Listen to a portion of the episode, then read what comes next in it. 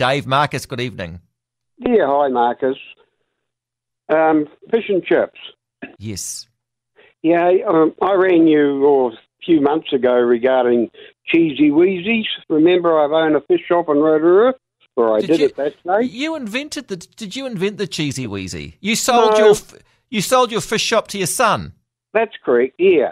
No, I didn't invent it, but it was uh, in Yeah, the early days of it, twenty years or so ago. But it seemed it seemed to have sprung around Mutapara or somewhere like that. The cheesy wheezy within your area, eh? yeah, you got a great memory, Yeah. mate.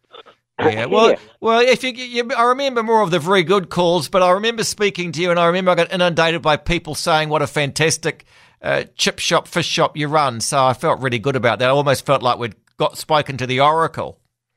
Oh, well, not quite, Marcus, but I uh, was in forestry, high level forestry, and was made redundant in the end of the 80s. And I wondered what I should be doing. And my wife said, Well, the kids like your fish and chips. Why don't we try a fish and chip shop? So I went Yeah. from forestry to fish and chips.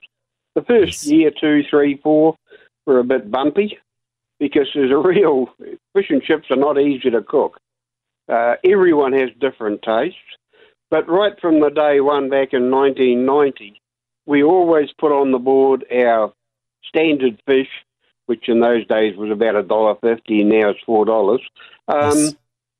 Was uh, or cardinal or um, trevally or stuff like that, and we always had a choice. We always made sure we had at least three choices of hapuku, snapper, gurnard, and whatever the other fish was, hoki at times. But this basa, I'm ringing about that.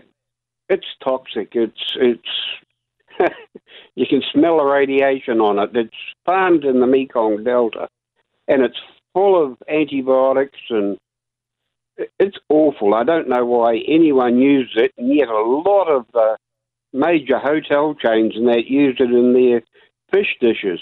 It's got good texture. It looks good, but its edibility is awful. Yeah, I got a fisherman mate, and he's he he gets really he gets really racked. He got really racked up about it. He just he he he's really opposed. I guess for those reasons. Yeah, definitely. I don't know how they let them bring it in. When you see the the reports on it, you know, uh, we're worried about chickens full of antibiotics. It's about ten times as bad, apparently. Is it normally sold as wet fish in supermarkets under? They call it like it is. It's called basa, basa. Uh, it comes in frozen, but because it's a very white fish, the, the uh, stuff that's in the supermarkets is thawed. Um, know, it's just awful. I, you know, oh. Yeah, okay. but So, so, so, so tell me, Dave, just back to it because you, you, if you're out getting fish and chips and not at your son's place, but just out and about, are you normally Yeah. pretty happy with the four dollar with, with the, the the the ordinary? I mean, you'd normally just go for the bit of fish rather than specifying your brand, like going for a cod or a snapper. You just get the four dollar bit. Uh, generally, I do because most people, the better fish that you can get, you know, I mean, red cod's badly maligned, but if it's looked after and cooked properly, it's fine. But Yeah. I, I always do ask what they're cooking, just in case that B word comes up. Because I imagine uh, normally with the four dollar fish, they're probably moving more of it, so it's probably the fresher one also too, and it's the one they know how to cook better. I, yeah, I often think when you go to fish, don't- oh, Ge- no, generally the four dollar one. If people are cooking a selection, quite often that four dollar one will be frozen hoki okay, or or or a frozen fish. Um, hoki's very popular. Nothing wrong with frozen hokey, but but um, and then the others, of course, like snapper, tarakihi, are uh, dearer and hopefully fresher. yeah. Mm. That's all. I just wanted to point out that bass is a B word. You're not missing the you're not missing the, the, the deep fryer, Dave. You're happy not being there.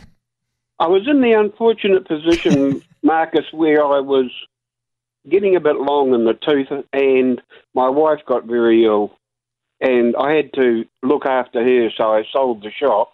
Yes. And so that I wasn't a uh, interfering old so and so, I said to the son, "You've been here with me twenty years. You can run it. If you need help, yell. If you don't, I won't see you." So I haven't been involved because I didn't want to. Wow, so you haven't. Wow, and he, and he hasn't need, he, he hasn't needed your advice. Um, no, no, not really. A couple of times when someone's not turned up for work or that, I popped over to give them a hand for a, a half an hour or something, and we always talk about what's going on, where to get the fish. You know, this time of the year, quotas are running out, and make sure you've got plenty of suppliers and stuff like that. But just general knowledge, but I'd never, ever tell them what to do or how to do it. I think that was, you know, he took over. He's doing a better job than me, too. Although, Dave, you would tell him not to stock Basa, though, wouldn't you? Oh, if he if he stopped, started to stock Basa, I, I'd disown him. In fact, I'd divorce him. no, but he wouldn't. He wouldn't take it anyway. He he much. Uh, yeah, no, no. I was about old and grumpy in the end. I think. Look, really nice to talk, Dave. Thanks for calling again. Love it. Nineteen away from ten, talking fish and chips. He was good, eh? So the foot on the fish is good. And normally it seems, but uh, but there's the whole thing it being whether it's sustainable. But it seems like that they were pretty onto it. And there does seem to be a difference between blue cod and red cod too. That red cod's more plentiful. But anyway, Marcus